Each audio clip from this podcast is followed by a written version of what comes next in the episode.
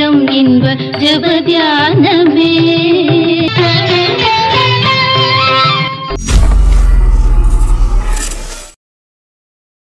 ஆண்டவராகிய இயேசு கிறிஸ்துவின் இணையற்ற நாமத்தில் வாழ்த்துக்கள். இந்த காலவெளியில் மறுபடியும் உங்களை தொடர்பு கொள்வதில் மகிழ்ச்சி அடைகிறேன். அனுதினமும் இந்த வார்த்தையை நீங்கள் கேட்கிறீர்கள். அனுபவமாக்கிக் கொள்ளுங்கள். மற்றவர்களுக்கும் நீங்க உங்களுக்கு பிரயோஜனமாயிருந்தால் அதை அறிமுகப்படுத்துங்கள். அவர்களும் இதை கேட்கட்டும். ஆவிக்குரிய வாழ்க்கையிலே வளர்ந்து தேவ சித்தத்தை புரிந்து கொள்ளுங்கள். சுகமாயிருப்பீர்களாக என்று வாழ்த்தி ஆசீர்வதிக்கிறேன்.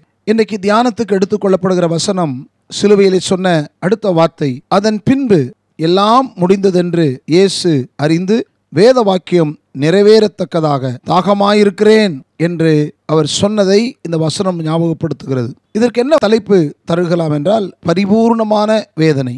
இயேசு சொன்ன ஏழு வார்த்தைகளில் இதுதான் சின்ன வார்த்தை தாகமாயிருக்கிறேன். தாவீது இதைப் போலத்தான் அவர் சொன்னார் என் ஆத்துமா தேவன் மேல் அதாவது ஜீவனுள்ள தேவன் மேல் மேலேயே தாகமாயிருக்கிறது. நான் எப்பொழுதும் தேவ சந்நிதியில் வந்து நிற்பேன்.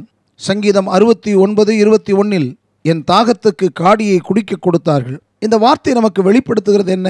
கல்வாரி காட்சிகள் இயேசுவின் சிலுவை மரணம் எதிர்பாராது நிகழ்ந்த நிகழ்ச்சி அல்ல தீமையை அவர் கல்வாரியில் நடந்தேறிய முக்கியமான முக்கியமற்ற அற்பமான காரியங்கள் என்று நாம் கருதுவையில் கூட இறை வாக்கினர்கள் முன்னுரைத்த தீர்க்கதரிசியின் துல்லியமாக நிறைவேறுதல்களே. இது ஒரு நடந்து முடிந்த விபத்தும் அல்ல சிலுவையின் மரணம். தேவன் கணித்திராத மானிடரின் மீட்பினை அறிவித்த தீர்மானங்கள் கொஞ்சம் கூட பிறளாது கல்வாரியில் அப்படியே நிறைவேறின.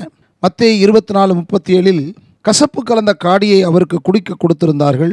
அவர் அதை ருசி பார்த்து குடிக்க மனதில்லாதிருந்தார். மார்க்கு பதினைந்தாம் அதிகாரம் இருபத்தி மூணில் வெள்ளைப்போலம் கலந்த திராட்சை ரசத்தை குடிக்க கொடுத்தார்கள். அவர் அதை ஏற்றுக்கொள்ளவில்லை. முதல் முறை குடிக்கவில்லை. சரீர வேதனையை மறக்கச் செய்யும் ஒரு போதையூட்டும் பானம். இரண்டாவது முறையும் இயேசு காடியை வாங்கினதாக தெரியவில்லை. அவருக்கு இருந்ததெல்லாம் ஆத்தும தாகம்தான்.